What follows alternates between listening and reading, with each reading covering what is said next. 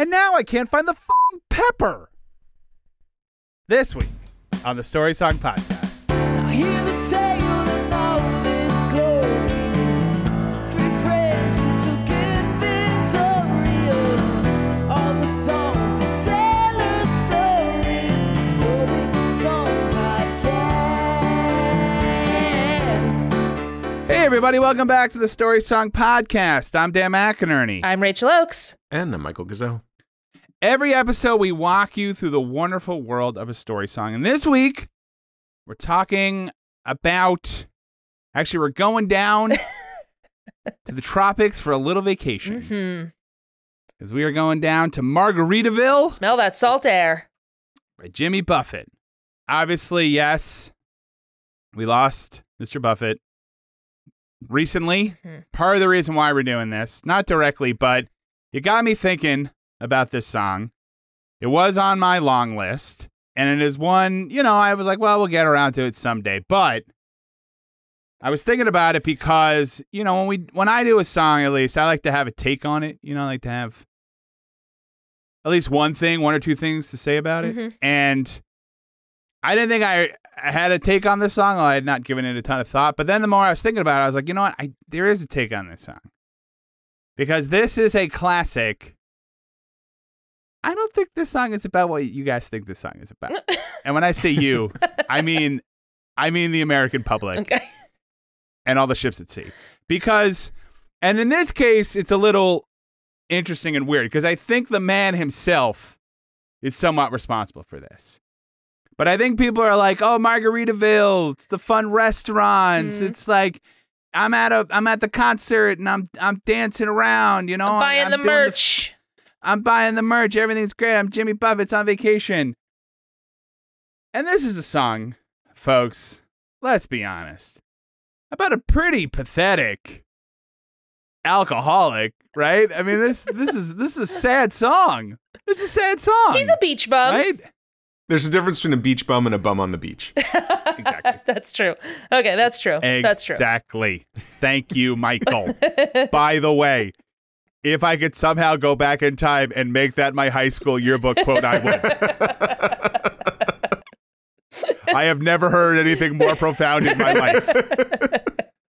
Gettysburg Address, garbage, hot garbage compared to that.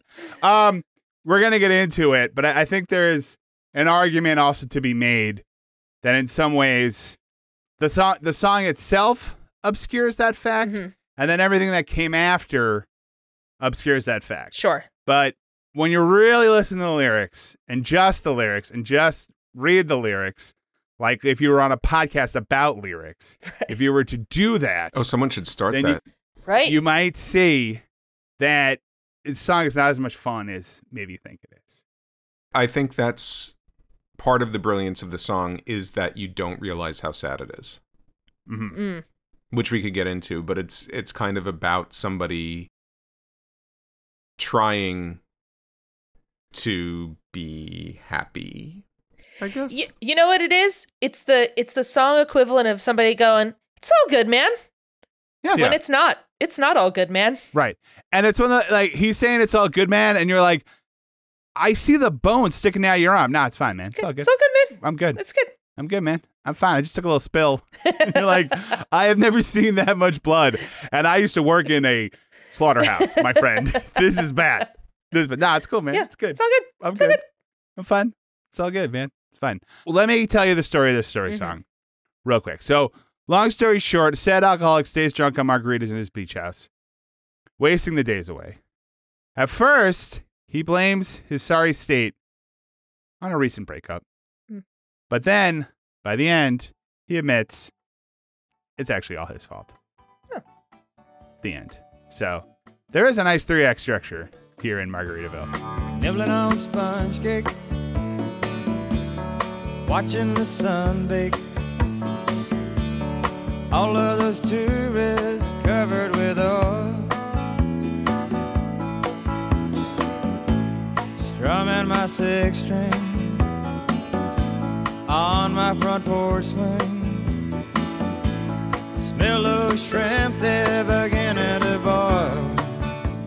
For my entire life, up until this very moment, Mhm. I thought it was living on sponge cake, which I was like, that is so unhealthy. You can't live on sponge cake, buddy. This is the Yeah. first problem. You've got to have I mean- some roughage. You've got to have, Absolutely. you know, you've you've got to have like a well balanced meal. You can't just live on sponge cake. So I'm glad he's just nibbling on sponge cake as a little treat for himself. Right. Well, sponge cake is part of a balanced breakfast. It's not Sure, the full balanced breakfast. sure, sure. Yeah, just a little bit, and then a then like a Is that- banana. Right. I was hmm. gonna say those like those those old commercials. They were like Yeah. sponge cake, part of this delicious breakfast, and there was like twelve other foods Yeah. on the yeah. the table, Yep. and you were like, Captain Crunch. No offense. Who eats like this? Yeah, nobody. Who's having a f- Who's having Captain Crunch and a full cantaloupe? It's not happening. Not a thing, buddy. you've got to really, you've really got to like put your thumb on the scales to balance out the Captain Crunch, or in this case, the sponge cake. I have another question, Captain Crunch slash the cuckoo bird. Um, who's eating this breakfast? Andre the Giant? There's like there's like three thousand calories on this table. What are you talking about? Well, it is part of that balanced breakfast of 3,000 calories. Yeah, yeah. Oh my Who god! doesn't, right before work, have 18 four minute eggs? Sure. Uh, I know this is gonna sound weird, but uh, me, an eight-year-old, I'm not planning to run a marathon today, so I don't know if I need to have quite that many calories stored up for my long run. Um, anyway. Those calories will be burned off by noon. Mhm. Oh, sure. It's it's Yeah, yeah, yeah. um it's big parachute day in in gym class. Anyway, yeah, I mean, look, drink margaritas by the gallon. Just don't eat sponge cake. Come It's on. just a lot man. of- Or I mean, you can eat it, but you got to eat some of some other stuff. you need something else. um, I don't even know. I mean, I kind of love it because it. This is a song, obviously, about somebody who is wasting away. Yeah. On alcohol, uh, but he's like, I, I just want a little bit of sponge cake. He has a very specific kind of dessert food that he wants. he's not like, just is there a bag of Doritos in in the kitchen? Get me get me that. Like whatever, I'll have whatever. It's like I would like a sponge cake, Mhm. like an Right. angel food yeah. would be great. well, here's so okay. So he's nibbling on sponge cake. I'd like to think that he's baking the Mhm. sponge cake. Yeah. Yeah. Okay, hmm I don't think he is, but In an easy we- bake we oven. can- no, I think he's watching Great British Bake Off, and it's Cake Week, Mhm. and he's he's like, I'm gonna make a sponge cake. He's gone with well, I actually Genoese sponge. sponge. Yeah. yeah, good sponge. So I have a so I have a thought about the cake that I'm gonna I'm gonna hold off for one second. I just want to say nibbling on sponge cake, watching the sun bake. Never until just now did I put together watching the sun bake all of those tourists covered in oil. The the sun is baking the tourists covered in oil. Yeah. I always Yeah. thought he just meant like it was hot. Like the sand was just and then because he was like watching the sun bake, period. Yeah, Oh, and also he points over there, all of those Torres covered in oil. Um, with oil. In oil makes it like they're being cooked or something. Uh, he's just he's just pointing out things. Yeah. right, right, right, right. Sunbake. Well, Torres He's covered setting- in oil. Lamp. I mean, to be fair, he's setting a scene, right? We know he's on some some kind of tropical location, Mhm. right? Presumably. Um, he's on the beach. There's tourists covered in oil. He's nibbling on sponge cake, strumming my six string on my front porch swing. Smell those shrimp. They're beginning to boil. Now, here's the thing I've always wondered, and this goes back to what Michael was saying that he thinks he baked the cake. Um, which you know, if I knew you were coming, I would have baked the cake. But um, he. My question is, smell those shrimp. They're beginning to boil. Is he cooking shrimp, or or or is there like a communal thing going on? Is there like a, a shrimp boil? And what and the reason why I'm asking that is maybe they're like also giving out sponge cake. You know what I mean? Like maybe there's like a shrimp boil and sponge cake kind of thing Like I don't know if that's. Oh, yeah, thing. that I don't know traditional it's like. shrimp and sponge. Well, I don't know. Party. I mean, the fact that, that I'm sorry, I'm sorry that this sad drunk is sitting on his porch being like, "I'm gonna eat some sponge cake." That seems incongruous Just- to to what he's what what should be. I don't know where he got it from. I guess is my point. playing the one Where did he song get a he, sponge he- cake? playing the one song he knows over and over again. Um, he- I think. It seems too fancy. Sponge cakes, but, but maybe no, there's, no, no. maybe I there's think some I think. some context I'm missing. I think so. I, I I don't I don't think it's like just a sheet cake. I think it's probably I think it's probably like more like a rum cake, like a like a rum sponge cake. That that that Right. seems more tropical to me. Um, like a Bermuda rum cake. Any cake is a rum cake if you spill a bottle of rum on it. That's valid. That's valid. Sure. Um, or if you're just I mean, constantly Michael- holding Michael- rum. right. Michael had a rum Twinkie before he got on. That's right. So Yeah. Yeah. he was just pouring rum on a Twinkie. That's how I'm getting through this He's like- episode, you guys. But here's another thing. If he's buying sponge cake and he's cooking shrimp, it seems like maybe he's a little bit more together at the start of this song than perhaps he is by the end. Or again, I don't know if it's again, I don't know if it's like because I also don't know is like is this like a sandals resort? Like It is it all be. inclusive? Is he is he going down to the mess hall or whatever? And it's not called a mess hall. Yeah. But is he going down to like the restaurant? Come to Sandals and and, he- spend and time at our mess hall. and he's and he's picking up like some sponge cake and they're they're he's getting ready he's gonna go down and eat some of the shrimp they're boiling up down there is that what it is or is he in his own little you know is this a house that he owns think- or he rents so, or what's the deal I think they're What do you probably little like beach shacks, like little cabanas. But there's probably that's it's probably the type of place where every night there's a bonfire and they have Mhm. these like communal areas where they'll do a shrimp boil and people will bring stuff and grab drinks and maybe it's not a formal thing where everybody gets together but it just happens that everybody winds up at this place all the neighbors kind of get together and wind up at this place and obviously our our protagonist is going to smell the shrimp and wander over Right. with his sponge cake and his guitar and say you guys going to eat all that shrimp you guys uh you guys want to hear a song You guys want to hear the one song I know?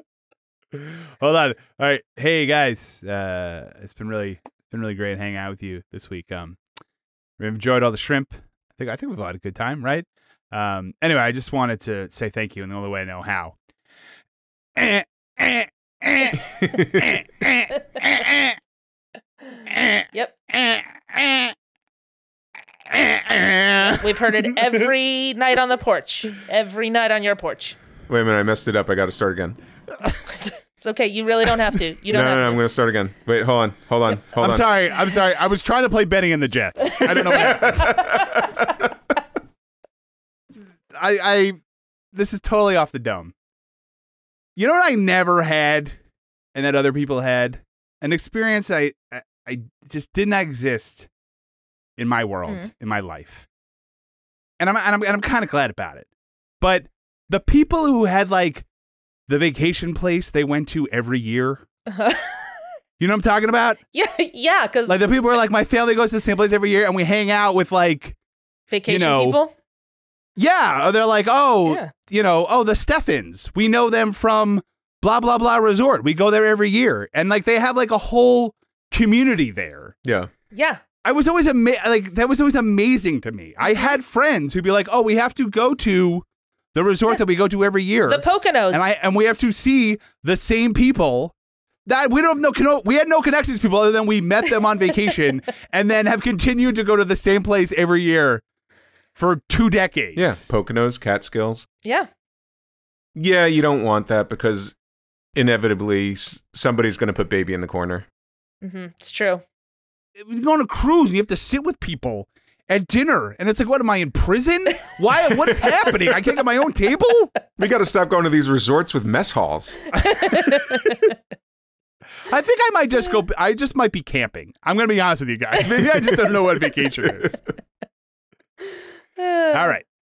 So smell those shrimp. They're beginning to boil. So I I do want to say I think the shrimp is I don't know that it's like a, that it's a mess hall necessarily. I think it's I think he's just describing the sights and sounds and smells Right. of the beach. I think it's just somewhere off in the distance. It's like if you go to a beach and like you could smell somebody barbecuing, you know, like it's it's mm-hmm. that type of thing. Right. Well, but I mean, again, obviously he's on it. He's on a front porch, so he has his own little cabana. Yeah, it's like a little So beach presumably house. other, yeah, other other cabanas yeah. are nearby, and at the very least, someone's cooking shrimp. Yeah. That he can smell. I think somebody put like a sponge cake on the window to cool and Sure. His And Jimmy neighbor- and his guitar. yeah, his neighbor's like, and now, honey, we finished our shrimp. Mm-hmm. Now, time for our sponge cake that I left. Where did the sponge cake go? Hey, honey, you know that guy who plays guitar every night? Yeah. night? Um, well, he's floating over to our window. he's following a smell trail over to our Do window. we live next door to a cartoon cat?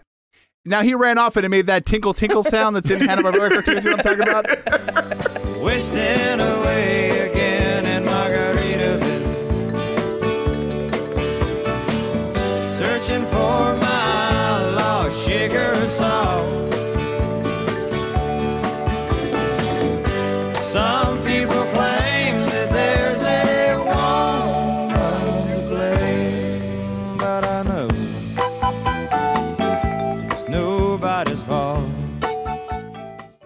mean, wasting away, guys. Yeah. Wasting away in Margaritaville. Mm-hmm. All right. So peppy. It is, you know, it sounds fun at first, right? Because, like, here's the deal if it's a weekend, I'm no prude, I'm no teetotaler. If you want to get drunk for a weekend on the beach, knock yourself out. But we're going to find out that it has not been a weekend. Yeah. Right? It has been a significant amount of time. He's wasting away. I think the clue is again. I think Right. this is Well, day after true. day. Yeah, yeah, yeah, yeah. And I think that you were saying it, it, you know, it sounds peppy, it sounds fun. I think in some ways maybe that is the point that this guy is in a certain level of denial. hmm Mhm. He's in a certain level of self delusion of him being like, "Hey, I'm just partying. I'm at the Sure. beach. I'm playing my the shrimp are boiling. I'm playing my guitar. We're having a good time." And it is that guy. It's who you're like, "Hey, man, you all right?" And he's like, "Yeah, I'm good." And it's like, "Actually, I don't think you are." Yeah. but I don't know. I don't know what to do I about it because yeah, I can't have a drinking problem. I'm drinking margaritas. There's Right, no, you exactly. can't be an alcoholic when you drink margaritas. no, of course. Come Now on. that is that's one thing I want to bring up. Seems like a very fancy drink. Maybe this guy is fancy. He's eating sponge cake. He margarita. There's a, a lot of work goes into a margarita, Right. as opposed to just drinking out of a jug that has three X's on it, like a good cartoon Right, right. character Yeah. drunk should. Yeah. you know what I'm saying? So he and is going to a bar with a uh, with a bag of money with a dollar sign on it to pay for that Yeah. sure, bottle of absolutely. alcohol. Um, so yeah, so he at very least he's putting in the effort to make a margarita, right, in order to get drunk. Um, a lot of sugar in that, and that's also that's I mean, He's got sugar free, sugar free margaritas, Mhm. diet margaritas, but you're also Skinny I mean, girl you're- margarita. Yeah. Margaritas. margarita zero. Look again, one or two margaritas, no problem. You're drinking that. You're, you're drinking the, the amount of margaritas I think you're drinking. You're gonna eat away the lining of your stomach. That's a lot of acid that you are Oh, pouring sugar. down there. Uh, oh my god. Probably with with not a lot of food Oy. in that stomach. That's why he's having the sponge cake. Yeah. Well, yeah. Yeah. I mean, it'll suck it up. That's good. It's at got least. sponge right in the name. Yeah, I've, I've, been, I've been, I just think it's weird that we're slightly in the position where Michael's like, "Hey, man, he's eating sponge cake. Yeah, he's fine. He's got, he's got sugar free. Get off his back." he's thought this through. Let him live his best life.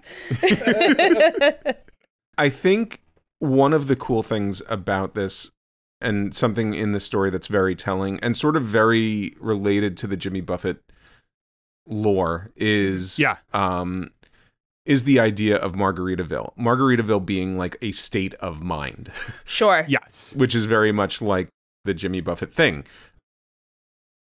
It's not it's almost as if this guy is calling Margaritaville like where he goes mentally when he is drunk. You Yeah, know, yeah, yeah. This is this is where he is going to escape the idea of this failed relationship. Yep. Right. Yeah, yeah. No, absolutely. Yeah, no, it's not I mean, obviously it's not a place. It's it's I mean, it is now. Metaphorically, but- where- Yeah, now it is. Right, Now it's well- many places. That's true.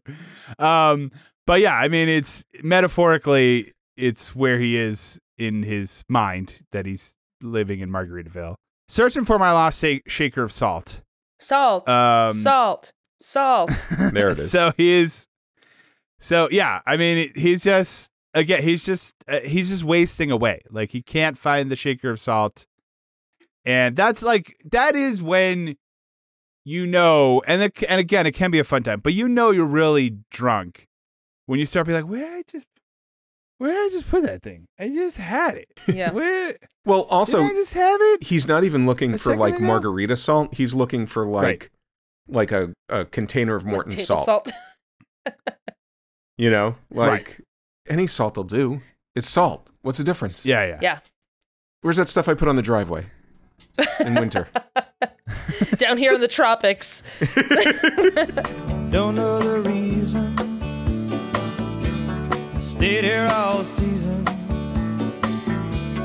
Nothing to show but this brand new tattoo. But it's a real beauty. A Mexican cutie. How it got here, I haven't a clue. So this is not a weekend. No. This is at least three months. I think he's also stretched because wherever he is, there's probably not really seasons, so it is impossible to know how long this has. Well, Well, no, I think but- if it's I think if it's like an all inclusive type thing, they do have seasons. So the season could be Memorial Day to Labor Day. It could be like a sure. three four month thing. Right. It's not. It's not like. It's not like. Well, I'm going to get there on September 21st. I'm going to leave there on December 21st, and I will be there for the Yeah. season of autumn. it's the yeah, it's the off season or the you know yeah, I, it's probably you know he's like reverse snow uh like maybe he's um snowbirding it you know I mean, if it's the off season, that's like nine months. So that's that's even worse. yeah worse. yeah I'm also imagining like he's got to own this place, right? Because you can't just stay at Sandals Well, for like see four months. I always right. but I always I never thought of it as like a sandals because the, the thought of this dude just hunkering down at like a sandals What's I'm saying? and like they kick you out eventually. Imagine, imagine those sandals commercials, and then and then just you have this dude come into frame and just like walk across with a margarita and like his guitar, like his like janky guitar, just like what's up. Like while two while a couple is like splashing around, but I always thought Just of it- like jump in front of the camera and be like, "It's nobody's fault. yeah yeah It's yeah nobody's fault." no Who wants I, sponge cake? I always thought of it as Look at my tattoo. Look at it. Look at it. Uh, Oh, hey, guys. You have uh, these guys are in love over here. They have a romantic must be great, weekend must be at great. Sandals. I bet she's not to blame for anything. Um, no, but Welcome to Sandals. I've been here for four and a half months, and I ain't leaving. I'm not going anywhere. I'm not leaving. Not going anywhere. They're not gonna know where I What are am. you gonna do? I just keep What do you do? plopping from place to place. Call to the place. cops again? Yeah. Oh, you're not gonna do anything to me. No, I always thought that it was like a little like beach shack. Like they have these little beachfront communities. And maybe he's Absolutely. like squatting at a friend's place, and he's his Yeah. friend is like, "Come on down, you can hang out for a couple of weeks." He crashes on the couch, and then a couple of weeks go by, and his friend is like, "All right, buddy, uh, so you're gonna head back up?" And he's like, "You know, I'm just gonna hang out a couple another week." And he's like, "All right, that's fine." Next thing you know, three months go by, and he's like, "So, um, are you gonna maybe think about heading back up north anytime soon?"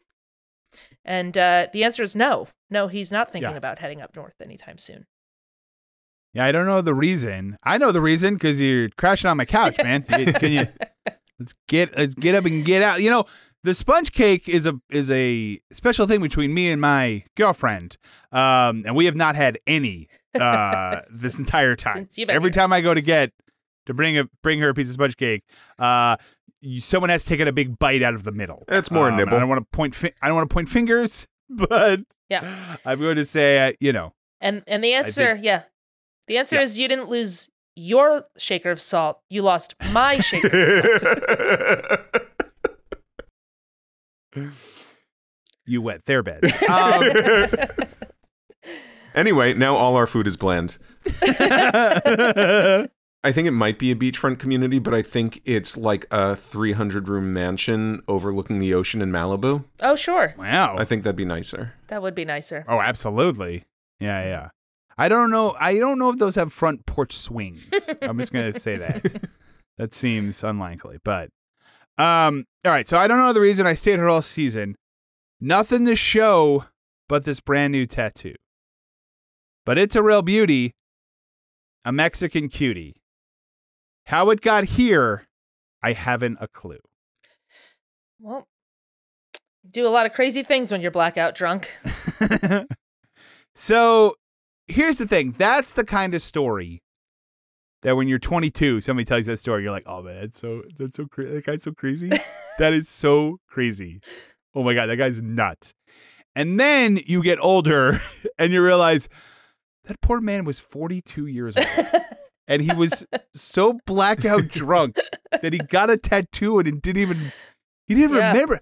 My god that is so sad what a sad what a sad life that that that guy was living And it's a neck Um, tattoo. How did he not know? oh god It's gotta hurt. he was passed out.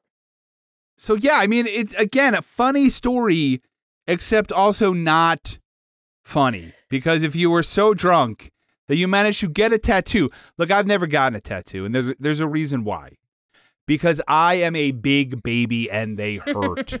So if you do not feel the pain of getting a needle stabbed into your skin over and over and over again to get a tattoo that's that's that's too drunk.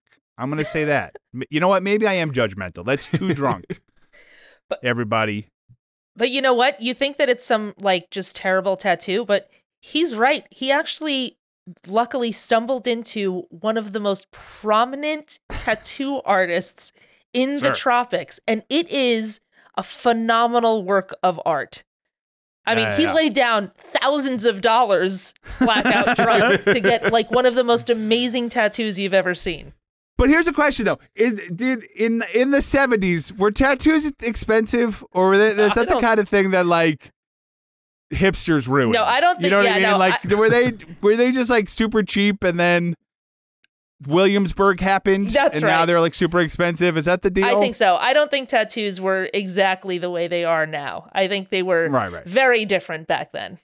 yeah Nah, yeah Like back in the 50s, you can get like 20 fedoras for a dollar and then Right. then right. Yeah, hipsters. that's right. Yeah.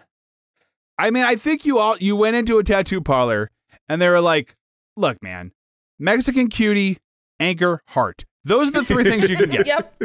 Yep. Yep. That's it. yeah. I can't draw anything else. That's it. So, That's it. wiggly lady. What's that? Are you in a motorcycle van? Uh, are you in a motorcycle gang? All right, then you can get um love and hate on your knuckles, but that's it. But you got to be in a it. you got to be in a gang. You got to be. I I I need to see proof Yeah. that you are in a gang, or I'm not doing I it. need your gang friendship bracelet.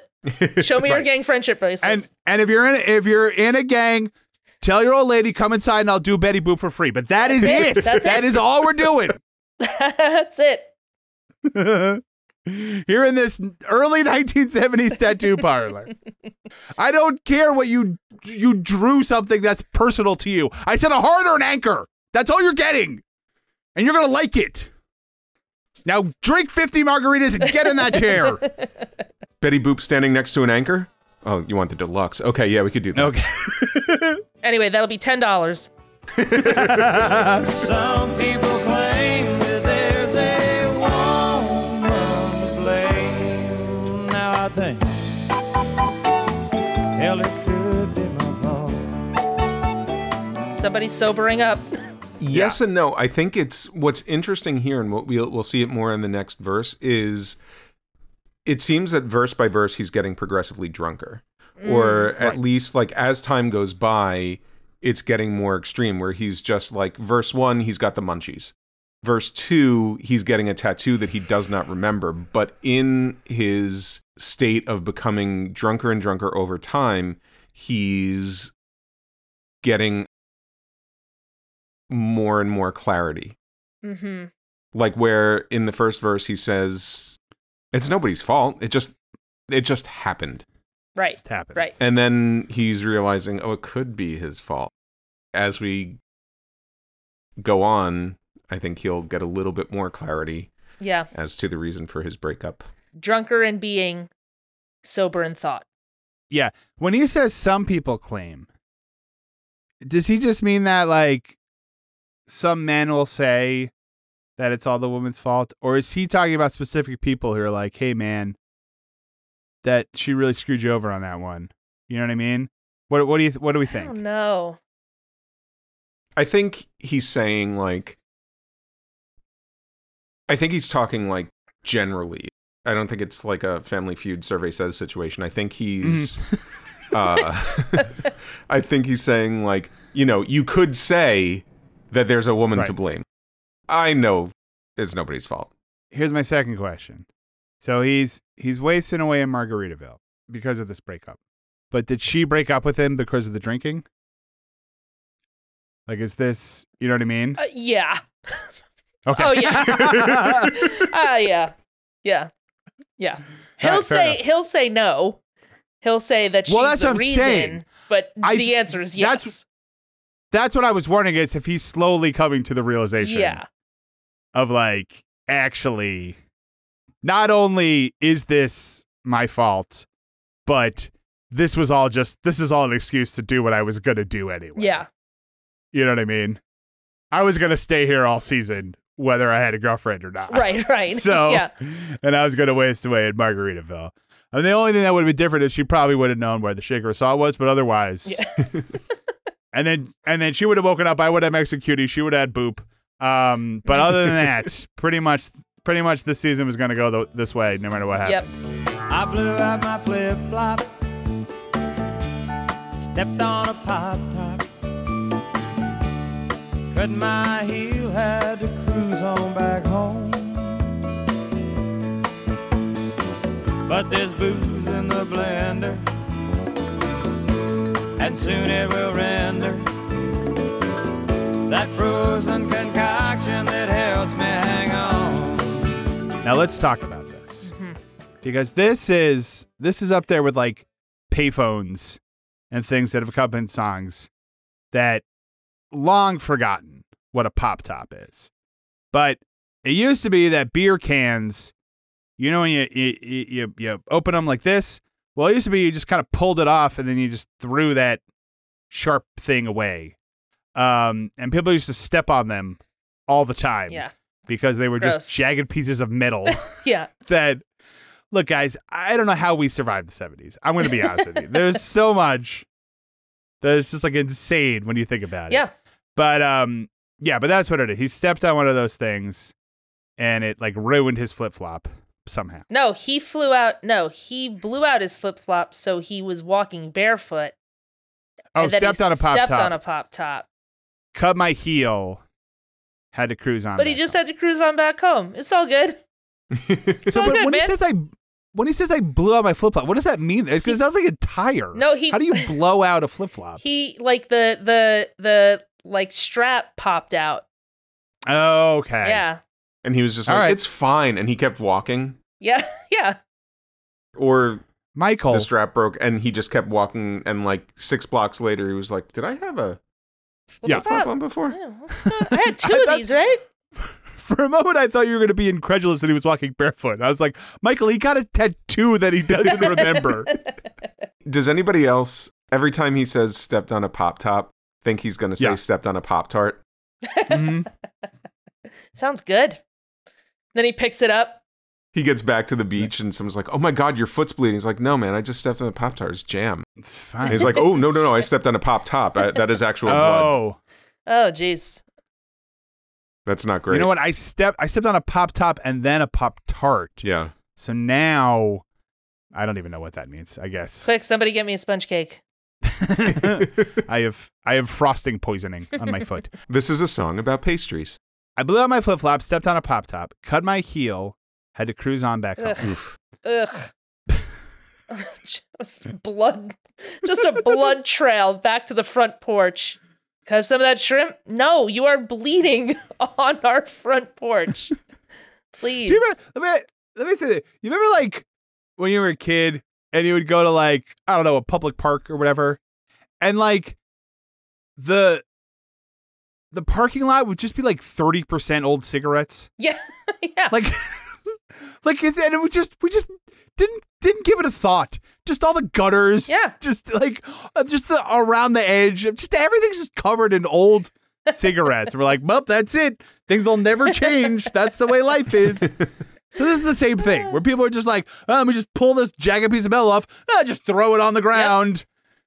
Don't need to worry about that thing anymore. I'm a boomer, everybody. I'm not concerned about anyone but myself. oh man. I can't see it. It must be gone. I think as he's approaching his beach house with his injured foot, I'm just picturing him because it's probably late at night at this point, so all the lights are out. I'm picturing him like approaching his beach house the way the zombies approach the house at the end of the thriller video, Sure. just sort Yeah. of dragging one leg behind. Yep. That's the only thing this song is missing is a dance to do to it. It's true. You know what I mean? You you could do a little like shuffle, and then Mhm. you're and then you're you're doing this. You're looking for the salt. Yep. You're you're putting Yeah. your your hand over your your brow, looking around like that. And Yeah. I've often said the only thing that thriller's missing is a restaurant. Yeah. Yeah. No, I agree. Um, okay, so cut my hill had to cruise on back home, but there's booze in the blender, and soon it will render that frozen concoction that helps me hang on. Who? I mean, okay. So he is drunk enough that he forgot his flip flop. He stepped on a jagged piece of metal. He's cool with it. And then he's like, I'm going to go home and use machinery to make myself a drink. Does that machinery have a blade? You bet it has a blade. Yeah. oh, you bet have the Yeah. blade. Yeah, not margarita on the rocks. He's got to have the frozen margarita. Yeah. Also, you know what? I mean, is anybody mm-hmm. how often are you do you say like you know what i could go for a nice cold refreshing margarita well, it's a very specific mood Yeah.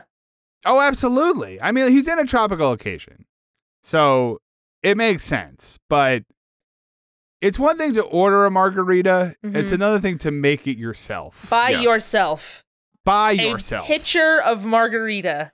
Because who's gonna know? Who who would know that you were just drinking tequila straight out of the bottle, No.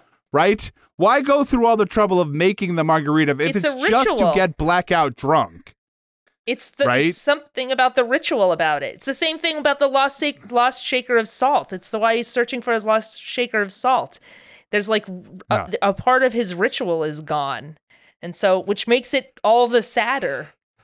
well that's the thing like it's if you're making a margarita you're making several margaritas you're making Right. an entire pitcher of them it's like making a pot of coffee they don't have keurig machines for margaritas that will Well, stop, stop, copyright, Oh, copyright, copyright, copyright. But our Well- version, our version is going to be recyclable, so it won't But- destroy the planet. Hold on, I've got news for you. I think they do have something like that.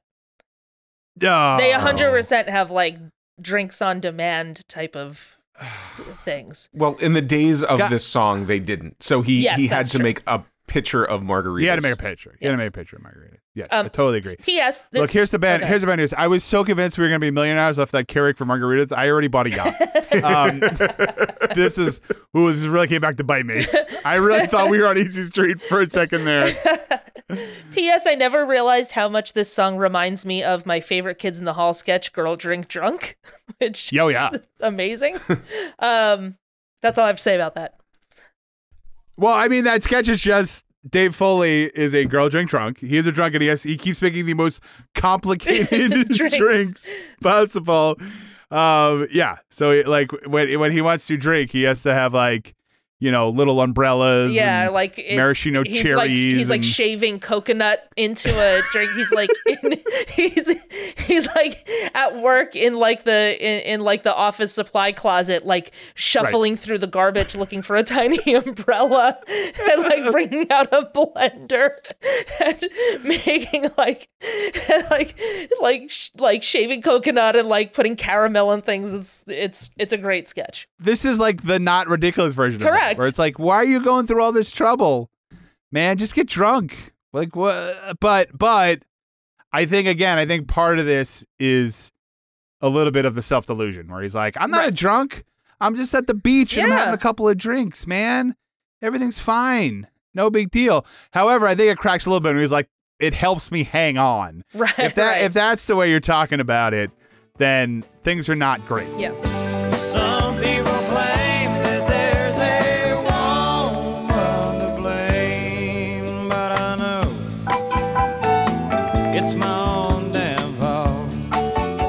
Little changes. We love Mm-hmm. it. But that's our three act structure. He goes from saying it's nobody's fault to maybe it's my fault to it's my own damn fault. Okay. By the way, one thing I do want to say the the course before this he says hell, and this one he says damn. Why such a potty mouth? okay. Come on. You know, that's not necessary. It's not appropriate. right. Come on, Mr. Buffett. No, just saying. You know what? I take it back. I am a prude. I don't. don't- it's too much. It's too much. we don't. We don't need that kind of profanity. not here in Uh, Margaritaville. All right. Any thoughts on this other than the fact that he's now he's now self actualized? He's realized that mhm. the only thing the the things that matter the things that happen to you do not matter. The only thing that matters is your reaction to them. All things in in some ways are your fault, right? Right. So he is he is like he's basically ascended to another plane of consciousness. He is the Buddha. Right? He Of is on his way to nirvana. Yes. yes, he's the Buddha of Margarita Margaritaville. Yeah, yeah. Well, you know, there's a lot of calories. You get, you get a little, you get a little flabby. You're drinking all those margaritas and eating sponge cake. And I think also what what I was saying in the beginning is what relates to this song is as happy as this song sounds, it is a sad song and it Yeah. It's related to the idea of him trying to that idea of like self-delusion of he's getting drunk, he's having a good time, but he knows how sad he is about this breakup. Right. And I think that's one of the brilliant things about the song. I, it's a great song. There's no question about that. And like, you know, it, it, the, the that great the pop song thing we talk about all the time. You have a short amount of time, every word counts, and this this one, you know, threads the needle. Like it's anyone who listens to the song immediately gets it. It's great, good song, good lyrics, totally makes sense. you know this Simple and- character you know the Mhm. You know story character. you know everything Yeah. that's happened to him you know what he's going through and Right. In not a long song you know like you Yeah. know his entire backstory without having to be told his entire backstory Yeah, and I was gonna say it's simple in a good way. Yeah. Um. All right. Anything else on this song? Going once, think so. twice. All right. Let's talk expanded universe. What have we got? Expanded universe. He's he's on his front porch and he's flipping through the paper. And he Yeah. comes to a classified and he says, Okay. "You know, I do I like margaritas, but I do also like pina coladas. I'm going to meet up with this person." Yeah. And he goes and he meets Rupert Holmes. they are it's weird. It's weird for them, but they both Yeah. like pina coladas and getting caught in the rain. yeah. You know what? It just occurred to me. That's from I don't. that's an oldie. Rupert Holmes. I don't. He never. He never specifies a gender, right? He could have a dude showing up, be like, "I like my, I like pina coladas, I like margaritas. Whatever you got, man. Let's do this thing." You mean in the act in the ad? Yeah, no, I don't think so. In the ad, he never says like I'm looking for a woman, right? He just says, i mean he does say in the song i was tired of my lady so "No, no, I know that, but, but, I'm saying, but in i'm the saying actual like Yeah, i mean maybe he wasn't his lady. tired of her Oh, that's personality true. I was tired of my lady. I was tired of just ladies in general. oh man, I just love the idea of him just being like, actually, I I want another love of my life, but I guess I'll just have this drunk idiot for a friend now. I just have a drinking buddy. Yeah. He's like, you like pina coladas? man. I like margarita. I like margaritas. What what what do you think? Well, sure. As long as it's frozen. Well, whatever you got, man. I'm a, I'm I'm not picky. I got a I- I'm blender. gonna be honest with Do you. you have a Look, shaker man. of salt? I'm gonna be honest with you. I got I got a tattoo and my foot is bleeding. and whatever you're drinking, let's do this thing. And I Let's do know one song on the guitar. Let's do this thing. I don't know. Do you have any sponge cake? Do I have a surprise for you? Oh, you're not gonna believe this. you are not gonna believe this. um, you know, do you think he was he was in the bar just being like, I'll have one bourbon, one scotch, one beer, one margarita, he just Uh, keeps rattling wanna- stuff off. uh, whiskey One sour, zombie. Uh, uh, sea Long breeze, Island iced bay tea. breeze, Uh, sex on the beach. Um, no, Rob Roy? You got a Rob Roy? what do we got? one celebrity Old-fashioned? Uh, one, Uh, hold on, I got a placemat here. Um, give me one of each things on this diner placemat. Uh, we're gonna need to go out and get some more powdered sugar. yep. How many egg whites are in this thing? I'm gonna tell you. I'm gonna tell you right now. It's not enough. Whatever the answer is, it's not enough. I got a lot of egg white based drink orders coming up. you behind the bar, keep frothing those egg whites.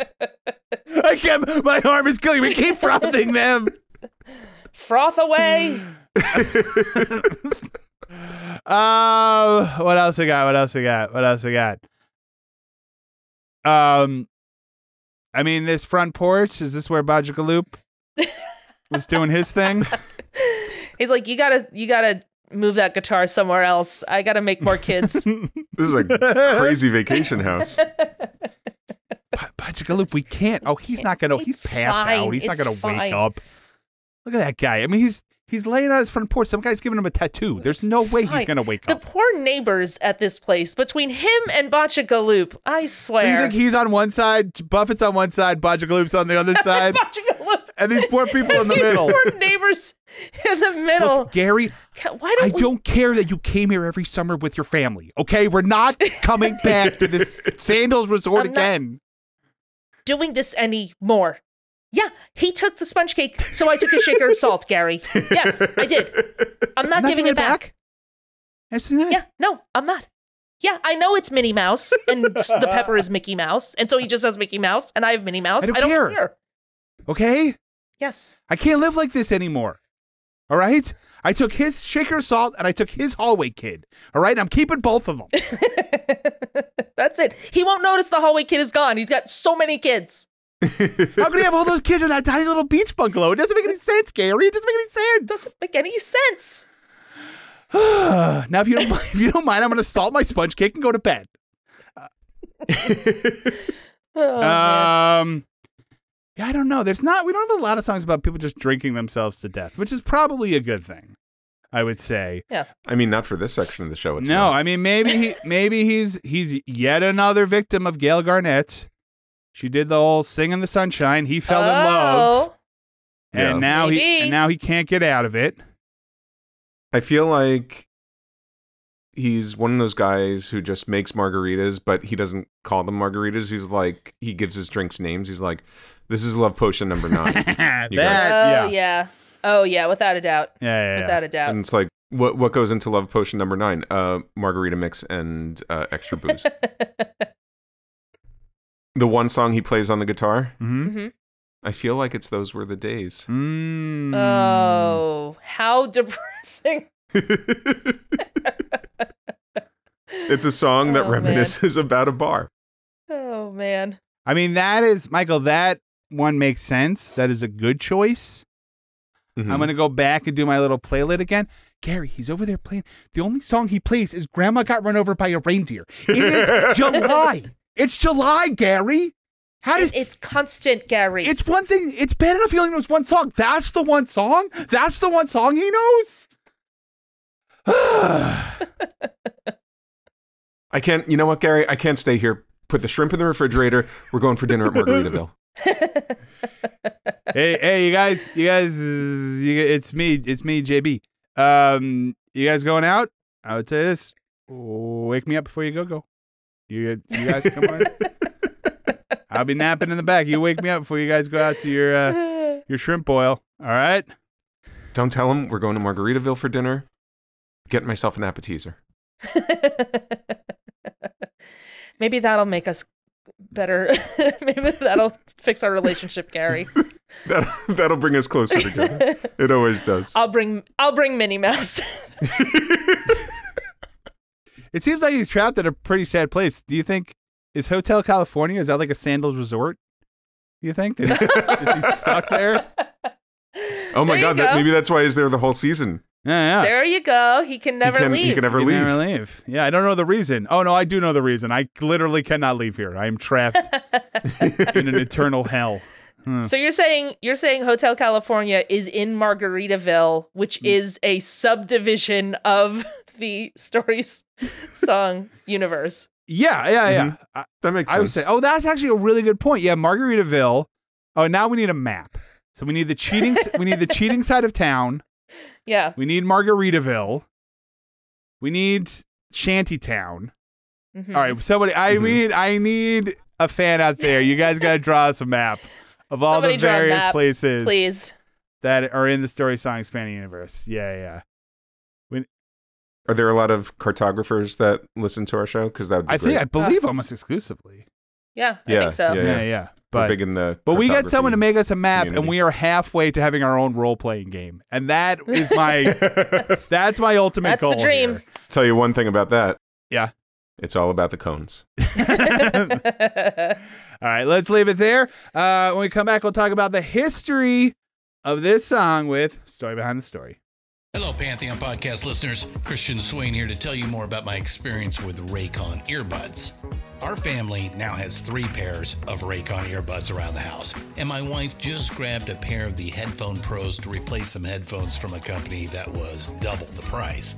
And yes, she loves them. Now, if you haven't pulled the trigger on a pair of Raycons, or even if you have, but you're in the market for another pair because they're just that good, well, now is the time to check them out because they just launched their upgraded model of the best selling everyday earbuds. With Raycon's upgraded everyday earbuds, now you also get active noise cancellation, ergonomic design, and multi point connectivity that lets you pair with two devices at once. New quick charge function, three customizable sound styles, plus awareness mode. Available in a variety of vibrant new colors to complement any and all skin tones. I even have a pair of earbuds in a cool green color. I have tried just about every earbud known to humankind, and these Raycons are fantastic. Seriously, if you've been wanting to check out Raycons, there truly is no better time. You're going to ask yourself why you didn't check them out sooner, and Raycon offers a 30-day happiness guarantee. So, what are you waiting for? Go to buyraycon.com slash Pantheon today to get 20% off your Raycon order, plus free shipping. That's right, you'll get 20% off and free shipping at buyraycon.com slash Pantheon. Buyraycon.com slash Pantheon. Hey, everybody, welcome back. It's time to talk about the story behind the story. How did this story come to be? First of all, obvious caveat I'm not going to talk about the band's whole career. He had a long career. We're going to kind of focus on a couple of key areas, especially the writing and recording of the song Margaritaville. But James William Buffett uh, was born December 25th, 1946, in Pascagoula, Mississippi. Sure. And yes, yes, that does make Margaritaville and every other Jimmy Buffett song a Christmas song. Yep. Christmas baby. He was born. He was born December 25th. Um, It's close to Christmas. it is very close. It's as close to Christmas as you can get, I would say. Yeah, weirdly, I actually knew that because I remember he came out with a Christmas album at some point, and I read a quote of him being like, "I was born on Christmas Day. I guess I should put out a Christmas album." And I was like, "Oh, that sucks. Yeah. Christmas Day. Like, it's one thing like if it's the 27th and you're getting the double present, but mm. it's literally Christmas. Nobody cares about your Nobody birthday. cares. Nobody And- cares. And you know, the moment he went into music, everybody is like, you know, you gotta do a Christmas album. you have to do a Christmas album. He's like, why don't I do a birthday album? Why, why, Right. How about that? Why don't I do a birthday album? Yeah. Everybody's like, no, a Christmas album. And then it's like, well, I don't think that exists. And he was like, because my birthday's Christmas, gotcha. and they were like, no, Buffett. about- I write 12 songs about how I got one card and it was Merry Christmas and also Happy Birthday. and like it was scrawl clearly written in the car in the driveway. Oh, and also happy birthday. so Buffett attended Auburn University. Like, could you imagine your birthday card is like one of those postcards with pictures of an entire family and just like in marker, oh, and Happy Birthday? Send two cards. Come on, man. Bummer. Oh. So Buffett attended Auburn University, where a fellow fraternity brother taught him how to play guitar. Buffett only lasted a year, however, before flunking out. Don't worry, he eventually got his degree in history from the University of South Mississippi. I was so concerned. I was I worried. I was like, you need a fallback.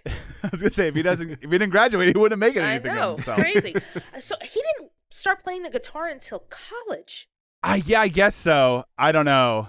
Wow. That's one of those things where it's like, you know, some people are like, we've talked about are like prodigies where they're like playing the piano at five, and other other people just say like they get into it real late and just I guess just take to it. I mean.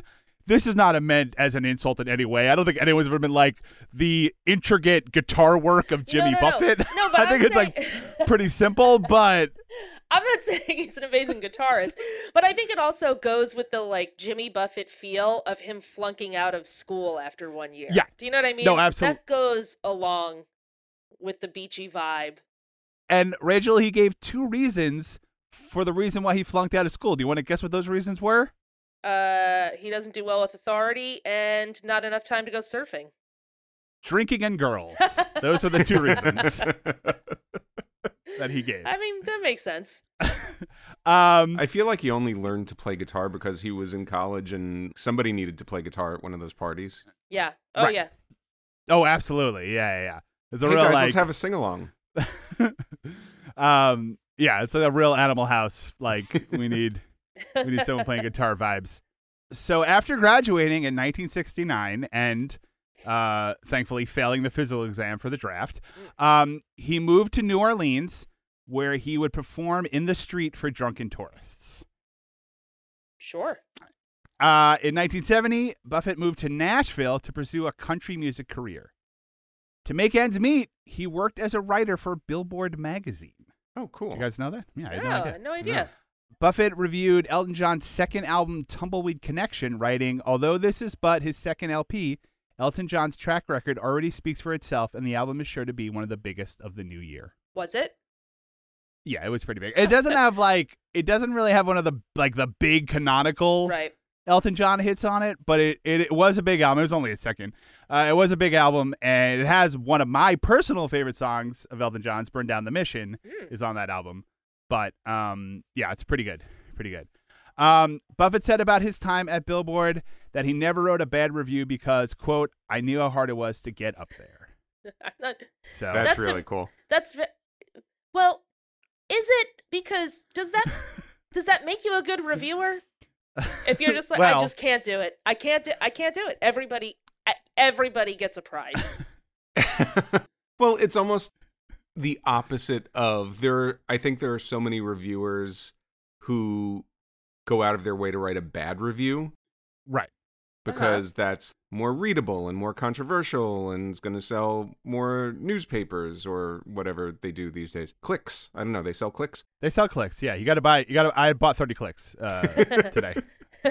So yeah, so I think there I think there are some reviewers who go out of their way to be mean and then he's the opposite. He's one of those reviewers who went out of his way to be nice. Mhm. right. Somewhere in the middle is probably the ideal. That's what I'm saying. You gotta find you gotta Yeah. find a good balance. Yeah, Michael, that was very nice, but I agree with Rachel. Jimmy Buffett invented participation trophies, uh, and he's, it's all his fault. Um, well, don't worry. Well, first of all, I- I think I read that he he never was bylined. He would just write those like little capsule reviews. So Mm, you know, okay. it was one That's of those fine things. Uh, it wasn't like he was writing like thousand word articles for Billboard magazine. Um, He just wrote the captions. He was like Elton John's new album, album art Right. pictured above. exactly. So due to a conflict of interest, Buffett had to leave the job at Billboard when he signed a two record deal with Barnaby Records. He recorded two albums, the first of which was Down to Earth in 1970. It sold 324 copies. Big hit. Womp, womp, Big hit. womp. Hmm. The second album, Does that count as some sort of certification? I mean, I guess so. Uh, I don't know. I don't know how close they're, yeah, how close they're checking it, but yeah. Um, you got like he's a big old record. So it's like three more than three hundred sold. um, but uh, the second album was called High Cumberland Jubilee, uh, which was lost by the label. Like they literally said they couldn't find the master. They lost it. what? Um, but guess what, you guys? Uh-huh. After Buffett got famous, a decade later, they suddenly found it again. What? Oh, Isn't that good. weird? What an amazing coincidence. Who That's so would have crazy. thunk it? it? You guys, it was just stuck between the seat cushions. Uh, oh my gosh. We found it in the back of Al Capone's vaults. So it was eventually released, um, but not then. So now Jimmy Buffett was out of a job. His music career, at least for the moment, was DOA, and he was getting divorced. Oh, When, what a time. yeah. So this is, there are three connections in this story to artists that we have covered on the Story Song podcast. Love it. Is one of them Jimmy Buffett? yes. Um, and also the other two are Jimmy Buffett. No. so this part of it, Michael, I'm going to ask you to hold your tongue ju- just for a second okay. because I'm I, I'm pretty confident you'll know, but I'm going to ask Rachel Okay, if she can figure out the connection here. great. I'm pretty So- confident I don't know, so go. Uh, so he, he's out of a job. He doesn't have a music career. He's getting divorced. When fellow country musician Jerry Jeff Walker tells him that he has a house down in Florida and that Buffett should come down for a few weeks and hang out. And It's the story of Margaritaville. this is when Jimmy Buffett's life changed. Because remember, he's he's from Mississippi. yeah. He, he's he's like hanging around Nashville, and then he goes to Florida, Key West specifically, for the first time. Oh man. This is where he discovers the beach bum lifestyle. But here's my question. It seemed like Michael, you don't know, so I can ha- have you guess second. But Rachel, do you know who Jerry Jeff Walker is? JJ Dynamite Walker. That Good guess, sounds but no. so familiar. It is Michael. Do you remember? And I will say there's a reason why I thought you would know. So that might be even JJ more of a hit. Walker. Definitely familiar. Songwriter? I feel like he's a he's a songwriter, but he's also um, like a, a musician. He is a musician. And he I is feel a like songwriter. he. He wrote I want to say. I want to say it's like 16 tons, but it's not 16 tons. He wrote a song, recorded it, and then it was a bigger hit. But I don't for somebody right. else. Jerry Jeff Walker wrote Mr. Bojangles, That's what it is. Okay, I knew 16 Oh. tons was way too early. which was he recorded it and released it, and it was later covered and it was a big hit for the Nitty Gritty Dirt Band. Wow. Okay. So, so there you go. Um, so that's our first connection. So Jimmy Buffett liked the Key West vibe so much that he moved there permanently in 1972. He found his people. Exactly. Well, then he got a job as a first mate on a super yacht for a super rich industrialist dude, um, which was a decent paying day job while he pursued music. So he's yeah. in Key West. He's hanging out on a boat all day. Uh, on a yacht for a guy I'm like who's super rich who probably like barely is paying attention. He's Yeah. probably he's probably getting like paid way too much for this job, and he's um he's pursuing music. Now the thing about Jimmy Buffett, and I'm gonna talk more about this, is Uh-huh. he also is one of those guys that's like really frustrating because like clearly he must have just been like super life of the party. Everybody liked him Uh-huh. because he's just clearly just like lucking into things, and I don't mean that in a bad way, but it, like clearly they must be like, oh Jimmy, we gotta get Jimmy, we gotta get Jimmy Right, in right, here, right. and like that's so he's just like keeps these things just keep happening to him. But um, Well, he's clearly evolving into like this is like some sort of like what is it, Pokemon that keeps on like sure, evolving into its its most purest form. Like Yeah, he's yeah. just slowly becoming like he moves to Key West. Okay, that's the next iteration, and then he gets a job on a yacht. Okay, now he's on a boat. Sure, Right. that's the next yeah. iteration. So he's just Exactly. getting more and more Jimmy Buffett as time goes on. Exactly. He's slowly turning into Yes. Jimmy Buffett. Yes. Um, yeah, because that was the thing. Like originally, he was just a straight country musician. Yeah. like literally just like you know any other country musician And um, yeah, so during his time in Key West, Buffett honed his tropical themed country sound that he would become famous for later on. Okay, so I'm going to skip a whole bunch of stuff in the interest of time. Mhm. Are we going to talk about the part where someone takes him to his first Hawaiian shirt store? I would no, no. I mean, I think he's already he's already figured that part out. He just says he's- he just he's he's sitting there in just a plain linen shirt. He's like, man, this white linen shirt is great, but I wish there was something Yeah. more colorful. And his Right. friend turns to him and says, "Have I got a shop for you?" Yeah. I just imagine him dressed like Conway Twitty or something, just like full cowboy regalia, and like steps off the plane in Florida and is like, what? Like, sees a guy in flip flops and like a Hawaiian shirt and shorts, and he's just like, where have you been all my life?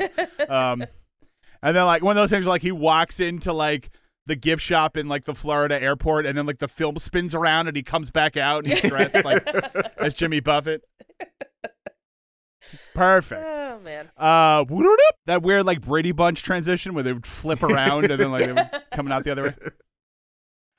Okay, so I'm skipping a lot of stuff in the interest of time, but I will mention that Buffett did a lot of interesting stuff, uh, including things like apparently drinking and doing drugs with people like Truman Capote and Hunter S. Thompson while he was in Florida. Sure. So that's what I mean. He was like the life of the. That's the thing, but he was like the life of the party. Like it was just like, like some dude who knew some dude who knew some dude who knew Truman Capote.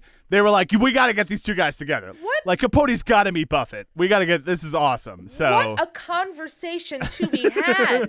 Holy Exactly. Imagine And the worst part is, at this part, not the worst part, but the thing is, like, at this part, Jimmy Buffett is not famous. Right. It would make sense if later on, when he's a like a famous musician, that he's attracting these people. But he was not. He was just some dude working on a yacht, and Yeah. like Truman Capote's like, I got to meet this guy. Like, it's really weird. So that's what I mean. Where he just must, he must have just been like, he just he was one of those guys. He was just must have been super charismatic. Everybody was hanging out with him. There are a lot of uh, tr- not not that this is a, a podcast about Truman Capote, but I would totally do a podcast about Truman Capote. But he's Mm. Truman Capote seems to be one of those characters who people knew before they were famous. They just happened to be in Right. conversations and in circles where they would be brought along in early on in their career or at, in the infancy of their career to these parties where Truman Capote was just holding court. It's amazing. Like he, Yeah. where the the different circles that Truman Capote shows up in is just phenomenal. I don't know. I do. He was a fascinating character, and he just showed up everywhere. Uh, anyway, let's stop talking about him. Let's bring him on. Ladies and gentlemen, Truman Capote. Hello. Um,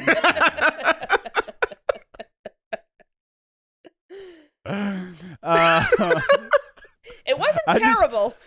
no, well, because I, I can't really do it, but I saw that movie with uh, who's the famous actor who died? Yeah, and I was like, did he really sound like Droopy Dog? Is that what that sounded like? Kind of. No, I know. I, I'm sure he did a good job because Philip Seymour was a great actor. But okay, so yeah, skip a lot of stuff. He hung out with Truman Capote, Hunter S. Thompson. All right, in 1973, Buffett signed a recording contract with ABC Dunhill Records. Soon after signing, Dunhill had a major hole in their lineup of artists and promoted Buffett heavily in an attempt to fill that hole. Does anyone want to guess? This is our second connection. Who that missing artist was? This is 1973. I'll give you a couple of don't the Dunhill part won't help you. Oh, ABC. Um, I mean, there was an artist that they were big on, and then suddenly the artist was gone, and it is an artist that we've covered. Is it through death? When the Beatles broke up, they were famously Mhm. on ABC Dunhill Records. Yes, yes, they were. No, that's Rachel, you true. are you're actually on the right track. Yes, someone died. Uh, was it was not Harry Chapin, is it? No, it was Dunhill label mate Jim Croce died in a car Oh. in a plane Oh. crash. Excuse me, in a plane crash in September of 1973. So that was that was the person they were like, oh, we gotta we had a lot of plans for him, and now he's suddenly not here. Um, so they put Buffett, they pushed Buffett to try to fill that hole. Um, crazy to think about. Mhm. So uh, thrusting Buffett into the spotlight actually worked. Uh, Buffett's first album for ABC Dunhill was called "A White Sport Coat and a Pink Crustacean." um, uh, um, produced uh, produced a respectable hit, "Grapefruit Juicy Fruit," uh, which reached number 23 on the Hot Adult Contemporary Tracks.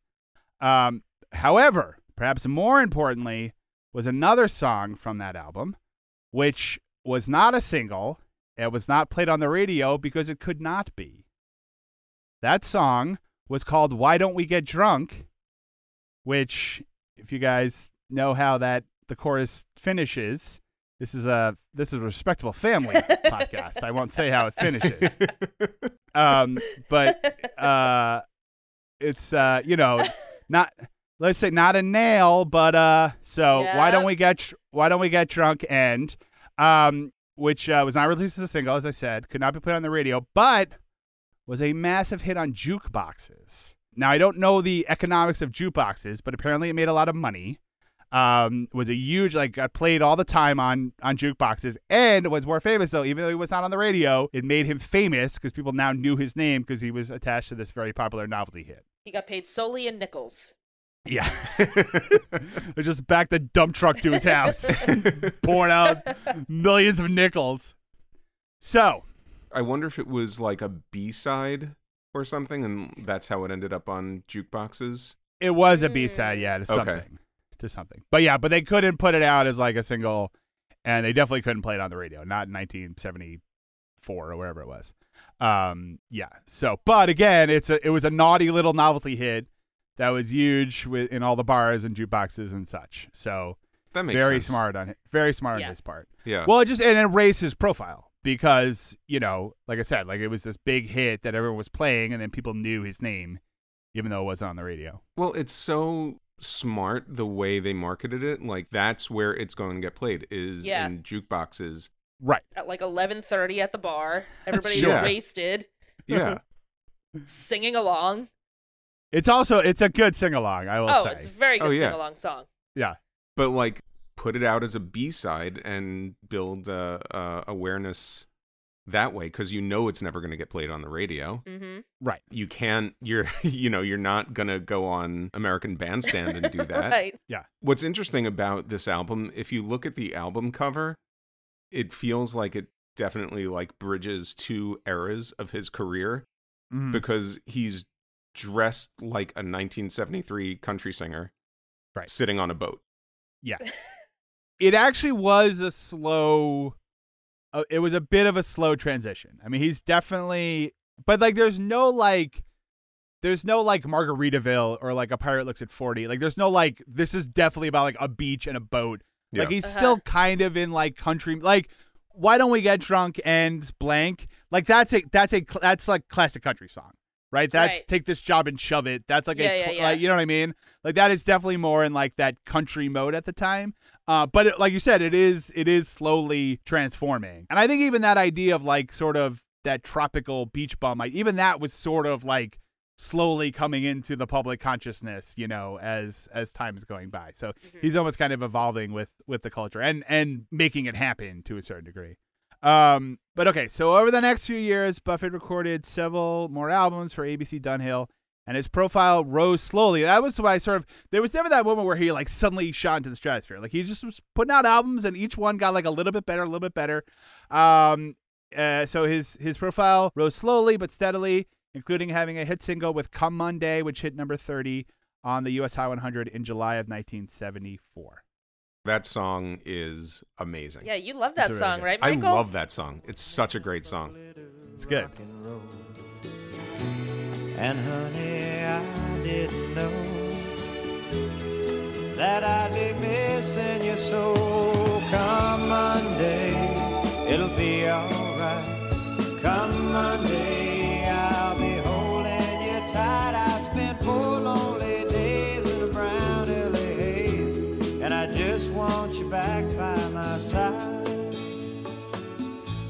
And that's from his next album. I think so. Yeah. Yeah. And that that album he's at that point he's just on a boat. Right. There's no cowboy hat. no cowboy anymore. the album cover is him on what looks like a sinking boat, but the Oh, yeah, cowboy yeah, hat is yeah. gone. yeah. Exactly. Yeah. Yeah. I think Come Monday was his first big mainstream hit. Yeah, that's the, f- that was his first. That was the first one that cracked the top, the Hot 100. Um, Yeah. and it was it hit number 30, so which is pretty good. And that song that is a great song. Highly recommend it. Yeah. Go hang out on a boat that appears to be sinking and just play that song over and over. It's one of the rare Labor Day songs. Oh, is it is a Labor Day song? Well, it takes place on I mean, Labor Day weekend. I, understand. yeah. I, mean, it's not. It's not about the labor movement. right. Yeah, it's like- not like sleigh bells ring. Are you listening? Sure. By the way, it's Labor Day. Yeah. Or they're gonna be like, "Come Monday, we will smash the machines of capitalism." Like, Demand an is real- this eight-hour is- workday. this is this is yeah, this is about out. This is a little outside his uh, normal purview, but I'm for it. I like it. Uh, Is this song about Norma Rae? Yeah. Why did he write a song about unionizing first mates on yachts? That's a weird. It's a weird little niche you got there. Um, okay, so in 1975, Buffett formed a permanent backing band called the Coral Reefer Band. Uh, and okay, he- okay. Yeah, see, see. oh, All okay. right. I get it. That's Okay, great. See, he's coming into. He's becoming even more Buffett. See, So I'm actually gonna hold up because I, I have I kind of have like my final thesis is gonna come at the end. okay. and I'm gonna I'll come back to some of this stuff and talk about it. But the band was called the Coral Reefer Band, and he and the band were the opening act for the Eagles Oh, uh, on their tour. That that's the third connection. And the audience must have been in future old guy heaven. Um, he's like, I'm seeing. I in 30 years, I love the idea that I saw the Eagles and Jimmy Buffett. Um, I'm gonna really be boring my children about this in a while, in a couple of decades. The other thing that's funny is that I was look I was just, you know, clicked on the Core Reefer band on Wikipedia and I was like, oh, you know what never occurred to me? How many people had to be in Jimmy Buffett's band? Because it's like a guy's like, so and so congas, so and so bongos, so and so piccolo. Like it's all these like weird island instruments. You know what I mean? There was like twelve Handful. guys. Oh my god. But I'm saying it wasn't like it wasn't like a four piece. Like there was like twelve people. Where I was like, oh, of course. He had like all these weird like island instruments that he needed somebody. He had to find some guy who's like, okay, who can play the piccolo? Anybody who's who can do it? You know, the pan flute or whatever. So it was there was just a lot of people in the band, basically.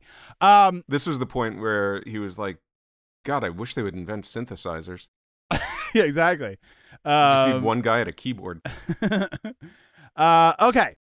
So now it's January of 1977, and Buffett released his seventh studio album, Changes in Latitudes, Changes in Attitudes. It was his breakthrough. He takes his final form. Yes. exactly. uh, the album hit number 12 on the Billboard 200, uh, and that con- it contained the song Margaritaville. So, according to producer Norbert Putnam, Buffett approached him with the concept of an album of light, carefree songs about life by the beach. Now, since at this point Jimmy Buffett mostly produced hardcore goth industrial music, uh, this came as a bit of a shock. Uh, no, uh, no, it was largely par for the course, but As he wipes away his dark mascara and eyeliner.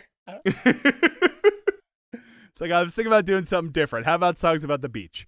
Um, but but it'll be in full cat makeup, so exactly. because that seems to be a thing now too. But Buffett had been recording all his albums in Nashville at the time, and Putnam suggested recording it in Criteria Studios in Miami to complement the feel of the album. One day, Jimmy came in to the studio complaining that he had had a bad night. He had lost a flip flop on the way home from the bar and had sliced his foot open on a beer pop top. Oh, I didn't want that to be a true part of the story. That that sounds like it hurts. Sorry. Well, by the way, okay, I do have to correct something from the first part. I I was thinking like a like a like a cap. No. Right? It's like I forgot that it's like the Tab. pull ones. Yeah, pull Yeah. tab. Well, I, I literally forget that those exist because like I wasn't alive when those were a thing. right, really. right, right. So like I forget. He's talking about the you, you know what I'm talking about Michael where you pull it Yeah, yeah. and it's like it's like a curl thing. That's what he cut. That's actually makes a lot more sense. You could definitely cut yourself on that. Yeah. So oh, anyway. oh, really? Yeah, like on Yeah, a yeah, Schlitz, because they were like like a Schlitz can, you know? But they were like little, like they were practically like razor blades. These Yeah. like little, like sharp things of metal that Oh. you stepped on. So anyway, so I thought he he had stepped on like a like a no, bottle cap. I thought so too. I've actually literally always thought that until I did the research for this. I I didn't realize. Yeah, yeah. No, if he had done that, then he would have gone directly into a tap routine. True. That's true. Um, but yeah, because again, I literally forgot you would pull the tab off, and then you had this stupid tab in your hand, and of course people would just throw them on the ground because people are monsters. Um, but uh, yeah, so that that was a that was a thing. You know, it was even crazier is if you were drinking a tab and then you pulled the tab off, and then you had a tab in each hand. Oh yeah, You had a tab tab. Mhm. Mm. And then if you were at a place and you didn't have enough money for it, or you were just going to be there for the entire night, then you'd have a tab tab on your tab. hmm yeah. I think the bigger question Mhm.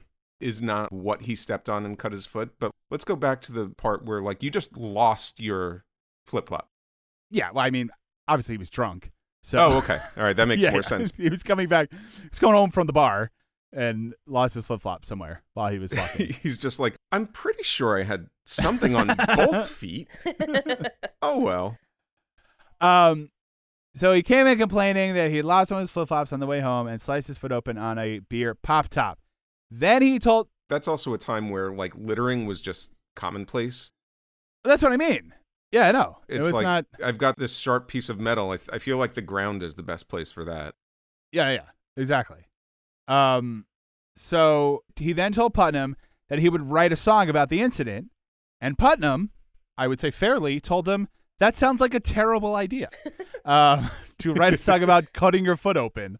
Uh, but a few days later, Buffett played him a rough version of what was then called "Wasted Away Again" in Margaritaville, and Putnam immediately realized it could be a hit. And a restaurant. There you go. Well, years later, Buffett revealed uh, that there had been a plan to have Elvis Presley record the song, but Elvis died that same year before such plans could Oh. be materialized. Uh, so Margaritaville was released February 14th, 1977, and peaked at number eight on the US Hot 100 the week of July 23rd, 1977. It would be Buffett's biggest hit, uh, at least on the Hot 100. Um, and after this, Buffett would release more albums. In fact, this was his seventh album, and he would end up releasing 32 in all. Uh, the last one to be released posthumously later this year. Oh wow. But I'm gonna skip over all that. I don't want to talk about any of that because this is what I want to Okay. talk about. Jimmy Buffett was a good musician. He was a great songwriter, but what I think he was the best at, just naturally, hmm is he was a master marketer. Okay? Okay. So let's start. Let's start with the beach bum persona. Okay? Now, although it was not a fabrication, at least not totally, it was brilliant, right? He filled a niche. It was country music, but it had a tropical feel. And basically, Jimmy Buffett always had this thing of like, you listen to my music, you come to my concerts, hey, it's like you're on vacation Yeah. take it easy, man. I'm Jimmy Buffett. Like perfect, like you know, like I said, like it, it basically was like the '70s version of those Salt Life stickers, right? Yeah. Right. He it, he was he was a musician, but also it was a lifestyle, yeah. right? And this yeah. People this is tailgate at his concerts. exactly right. So again, and the fact that it was based on who it really was, that made it all the better. Because let me let me tell you one thing that marketers are looking for: authentic, right? It's an Mm-hmm. authentic lifestyle. It's an authentic experience. So he didn't have to like fake it, but it was it was it was perfect. Yeah. Right. So there's that. Okay. Then so we have things like why don't we get drunk? Mhm. Or like he wrote a song. He wrote a song about how people drift apart. What's it called? Changes in latitudes, changes in attitudes. Boom, perfect. Like you immediately get it. It fits into his persona. Everything's great, right? Um, so Jimmy Buffett had what he called the Big Eight. Those were the eight songs that every concert that you went to, he would play. Now he could play more obscure songs. He could play the quote unquote new stuff. But Jimmy Buffett understood that if he played the Big Eight, the audience would go home happy no matter what. Right? Mhm. So that's just like brilliant because some some artists are like, oh, I don't like the old songs. I want I want to play the new stuff. He would play the new stuff. He would play like more obscure songs that he wanted to play, but he would always play the big eight. All right. Now those songs, the big eight, if you're curious, are Margaritaville, Come Monday, Fins, Volcano, A Pirate Looks at Forty, Cheeseburger in Paradise, Why Don't We Get Drunk, and Changes in Latitudes, Changes in Attitudes. Okay. So smart to be Yeah. like those are the eight songs. You're gonna get everyone wants to all- hear. every time. Yeah. No matter what, you're gonna hear those eight songs, and you will you will leave the concert happy because you got what you wanted. Um, so famously, after opening up a T-shirt stand uh, in Key West that failed, he then opened up the first Jimmy Buffett's Margaritaville in Key West in 1987. It would later expand. That long ago. Yeah, yeah, yeah. Was- Wow. well, I think it was. I think there was kind of one and only Yeah, for a while, yeah, yeah. But then it expanded to 39 locations. Eight of them being in. This is brilliant. Airports, Smart. of course, because you're on vacation. And listen, you're you're either going on vacation or you've just arrived on vacation. Let's go to Margaritaville. We're on vacation. and listen, like I said, there is a huge one that includes a hotel in the middle of Times Square. Yes. Huge. Yeah, yeah. Uh, But it's an escape from the city in the middle escape- of Times Square Exactly. with a with a rooftop bar, which I'm going to assume has like a palm tree up there. Right. You know. Oh. I'm sure. I'm sure. And he was again, whether how much this was calculated or he just was like naturally good at this. I think it was really smart also for positioning himself in a way of like, hey, you think this stuff is super awesome? You're you're a dude in his 50s who has like a demanding job and you hate your kids, but you want to put on a you want to put on a Hawaiian shirt and come dance at Jones Beach. I'm I'm the guy for you. Hey, you think this is kind of kitschy? You're also in. Everyone's Right. everyone's allowed. You're like he was perfectly like you couldn't hate him. You know what I mean? Like he was just just good enough, hmm just fun enough, like to be like, oh, this, you know, a lot of people could could sort of fit it fit under the. He had a big tent. Yeah. Is what I'm trying to say. A lot of people could fit in there. Yeah, so he opened the first Margaritaville uh, in 1987. and Eventually expanded to 39 locations. And there's an argument to be made that Margaritaville is the single most profitable song of all time, if you include the restaurant chain and everything that came out after that. Uh, he also, of course, had a Cheeseburger in Paradise restaurant chain. And eventually went out of business, but he had already sold it for like fifty million dollars. So he he was fine. He was he was no longer in charge of it. He got his money. The the people who bought it, they eventually went out of business. So uh, he was fine.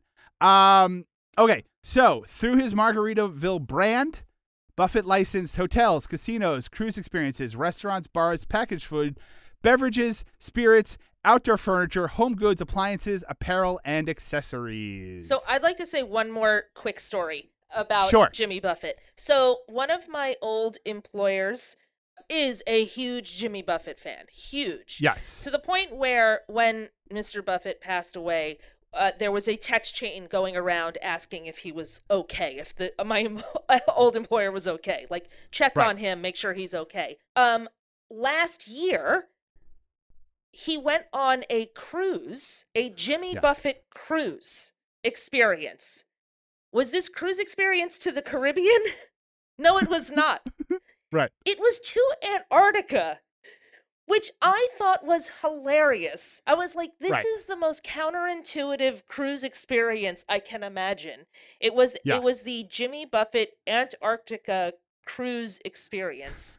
And I, I it was is amazing. it counterintuitive or is the world your beach? Michael, it amazing. Yes, I think it is incredible. Yeah. It means you, the beach can be anywhere. Yeah. The beach can be anywhere. And Antarctica is a desert. Ah.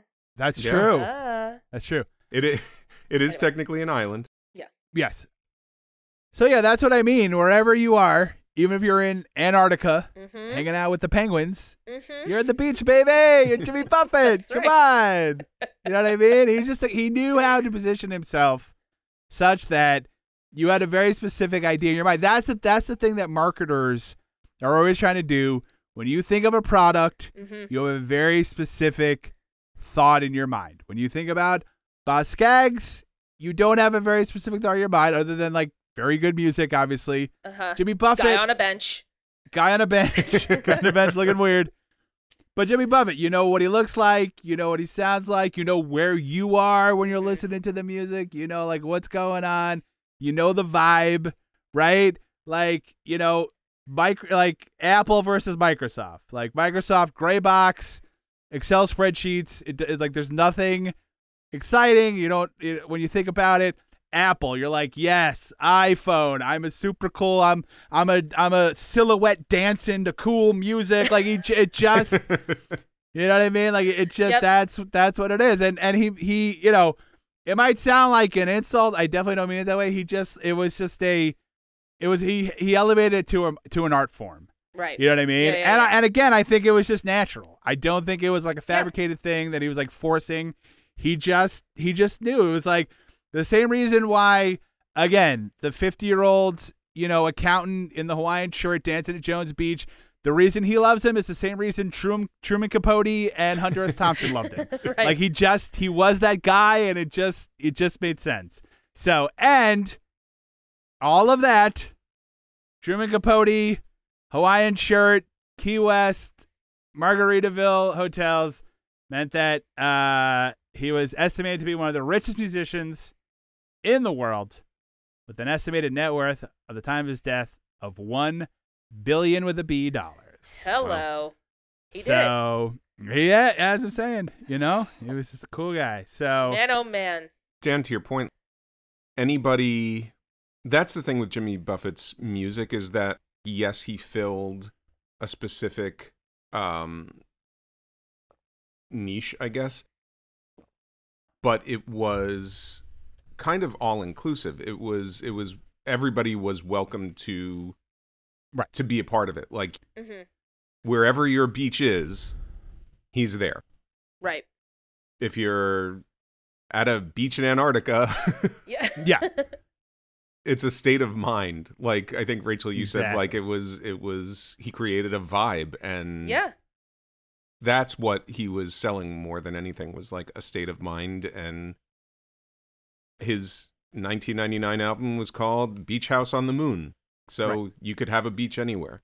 Yeah. But like in terms of the marketing, I do think it's not to undermine like his abilities as, as a singer, as a songwriter. Because if the music wasn't there and the music wasn't good, there's nothing to market. It's just that he he knew what he offered and he knew what the audience was looking for and turned it into a literal billion dollar empire. Yeah. I mean, it was, yeah, his, it's, he's, there's a, he's a positive person and he is, he is selling the positivity and not in a bad way. It's a genuine positive vibe that he is selling and that is what people connect with. Yeah. And so exactly. there's nothing to, you know, it's, there's nothing wrong with marketing yourself if you are a genuine person. Do you know what Yeah. I mean? Right. Oh, Do you know absolutely. what I mean? And again, He's I also don't. marketing really great music too. Right. The talent is Right. there. Yes. Also, do you know how many little animal sculptures made out of clamshells you can buy for a billion dollars on the Like, boardwalk? Unbelievable. So many. Yeah. So yeah, Like, yeah, so many. absolutely. Like so many. So like many. I didn't want to know. Like, didn't- I could even- buy so many little turtles made Yeah. out of like conch shells. Oh, so Abs- many. Yeah. So many necklaces. Are those the ones made with out the little? With the googly eyes? Googly eyes, like, oh, yeah. so many. I mean, I many ha- I already necklaces. have so many, but I could add to my collection. right. so many.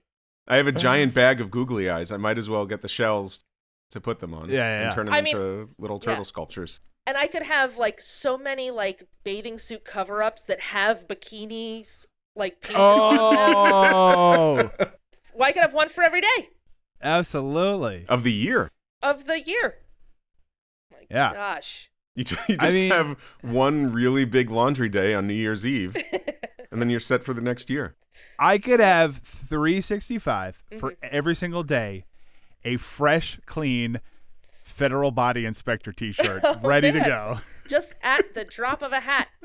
So At the drop of a hat. would never have to repeat, right? I mean, it'd obviously be the same shirt every day, but it would the, the, the actual shirt itself would never repeat. So that's that's what you could do with a billion dollars. Yep. Pretty That's right. pretty exciting. Um, yeah, I mean, again, the other, you know, I don't know how much he was sitting around like poring over like, you know, Q2 projections or whatever, or or being like, well, if you know, oh, if I call it like Beach House on the Moon, we'll make three percent more from this market. I think he just was. I think it was just a natural. He Yes. just Yeah, He just knew, like, he just knew what was going to sell, mm-hmm. you know. And again, I mean, sell it sounds like a bad word, but Right, right, obviously, if you're, but if, but if you are a musician, if you're an artist, you have to sell yourself. Like that's literally yeah, part of the job. It's right? art and it's business at the same time. Absolutely, exactly. is show business. exactly. So yeah, so he and he just again he was just a natural at being like he goes some you know some things want to be Coca Cola right? They want to appeal to everything. But other companies are like we're a niche product but we sell a lot to the little niche that we're in. And he was a little niche you know? He was like this is where I am. If everyone's invited anyone wants to come in you can. But you know I I have my core audience. I'm going to play the big 8 mm-hmm. and everybody's gonna be and everybody's gonna be happy. And you come in Margaritaville, come hang out, have a margarita, have a burger, and you know everyone. It's gonna be a good time. Also, can we remind ourselves that his first album sold like 324 copies? Exactly. Yeah. Yeah, yeah. Unbelievable. So, um, all right. Well, the only other thing I got for you was obviously uh, Jimmy Buffett left us recently. Um, according to a statement on his website, uh, Jimmy Buffett passed away September 1st, 2023, at the age of 76 at his home in Sag Harbor, New York, which is actually not that far from where I'm currently sitting, um, due to complications from Merkel cell carcinoma, a rare and aggressive skin cancer. Um, according to the statement, he passed away surrounded by his family, friends, music, and dogs. So, mm, Yep. sorry to end on a bummer, but Thanks, Dan. that's the way things go. Um, all right, so Pour let's take out a a quick break. margarita. exactly. Uh, I mean, next time you spill a margarita by accident, just say, "Oh, that I, that was I was pouring that out for Jimmy." Yep. Um, let's take a quick break, and when we come back, we'll talk about the lesson we learned from this song with lessons learned. All right, we're back. It's time for lessons learned. What lesson we learned from this song? Rachel, let's start with you. What lesson did you learn from Margaritaville? I learned that if you are um, a couple and you're going maybe through a rough patch, or maybe you're just getting Mm-hmm. started, find a third party to dislike together. It could bring you close Okay. together. And if you could find something to do to mess with that third party, like say steal something from them and uh, keep it from them, it, it can really bring you closer together and maybe solidify your relationship. You know, Absolutely. yeah. Yeah. Yeah. Take like a a spice or a condiment from them that they really enjoy. Absolutely. I mean, and if for some reason you don't have a neighbor, um, just hate watch a show. I guess Oh, that's yeah. another thing. It just really, Yeah. just Yeah. it, you know. And this is only for people who are in sham marriages that should have fallen apart years ago. Yeah. But if you can find something to just focus your hate on, away from each other and towards one thing, That's right. It's really gonna. Selling it's really gonna. sunset or uh, I don't know. Sure, I would say it'd E probably buy it. show Or, Yeah, it'll probably buy every seven, eight months before you Yeah. you break up mercifully. that's right. Um, somewhat related. Um, people go to therapy for years Mm-hmm. to come to understand that the things that happen to them and the and, and the way that they are are not the things that have been done to them, but the way that they have reacted to them, Mm. and that it's about the, the what you're what you're thinking and doing on the inside hmm that that matters that you can't blame other people for your problems. You have to deal with them and work on them. You got to do the work as they say for yourself. Apparently another way to do that is just drink a lot of margaritas and you'll figure that out. So i'm probably a lot cheaper Yeah. probably a lot cheaper than years of therapy i'm just saying i'm just throwing that there as an option i'm not saying don't do therapy but maybe hang out all summer and drink margaritas and just see how that goes just try it and maybe you'll f- come to the same conclusion Oh yeah, even a top shelf tequila is going to be less than therapy. like you can really splurge I mean, you can come get the really good stuff Yeah. Absolutely. You, get that the, like- margarita mix in bulk, you're good. yeah, Oh, yeah, yeah. You buy that in Costco, you yeah, the, you're gonna be good. So You get the Uh, Kirkland tequila. It's the same. I read same an thing. article. It's the same. You get a bucket of margarita mix. absolutely, absolutely. Michael, what'd you learn? I learned that the hallmark of fine dining is the wordplay. So don't fill up on appetizers. Instead, you get yourself an appetizer. Yes. hmm exactly. and really enjoy that dining experience. That's right. Yeah. A- appetizers um, usually have about half the calories of an appetizer, Mhm. so Yes. it really, it really works out well. Half the calories, double the fun. That's right. Exactly. My compliments to the chef on this appetizer. Oh, Uh, sir, that's not what it says in the menu. Uh, I'm calling it an appetizer. This I'm here to have four-star- fun. This is a Michelin star rated restaurant. Please don't call it an appetizer. My compliments to the chef on this uh, breaded mac and cheese ball. Uh, yes, sir. I will let the microwave know. Um, What else you got back there you could throw into a deep fryer? sure. oh, an old shoe. Um, all right. Thank you guys so much for listening. Uh, this has been the Story Song Podcast. We'll be back next episode with another great story song. Uh, if you could follow us on the socials like Instagram, X, I guess we're still calling it. I was really hoping it would have switched back by now. Um, although I do notice that like the news media is just calling it Twitter. By the way, they've just they seem like for a week they tried X and they're like back to Twitter. Anyway, can follow us on the socials like Facebook, X slash Twitter, uh, or Instagram. We would appreciate it. And if you could leave us a five star review on Apple Podcasts or wherever you get podcasts. We would really, really appreciate it. Um, also, I haven't said this in a while, but if you're listening to the show and you like it, please tell a friend. Then you can like talk to your friend about it. Well, if they're li- if you both are both listening to it. So yeah, tell a friend, leave a review. Um, if you do, we will read it on the show. Come back next episode when we talk another great story song. I'm Dan McInerney. I'm Rachel Oakes. And I'm Michael Gazelle. We'll talk to you then. Thanks for listening and goodbye. Bye. Bye.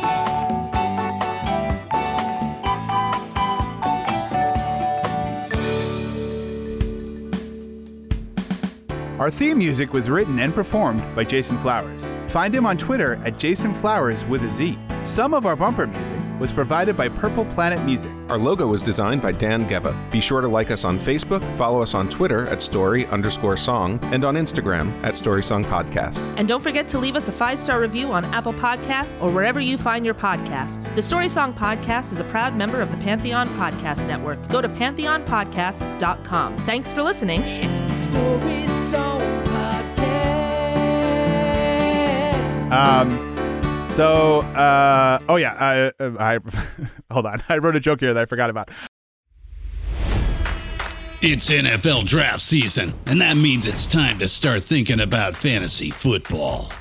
FantasyPoints.com features industry leading experts and prognosticators using proprietary hand charted data to help you score more fantasy points. FantasyPoints.com is the place to go for whatever kind of fantasy football you play. Whether you play fantasy football, daily fantasy sports, or do a little bit of everything, Fantasy Points has the meticulously researched content to guide you to victory.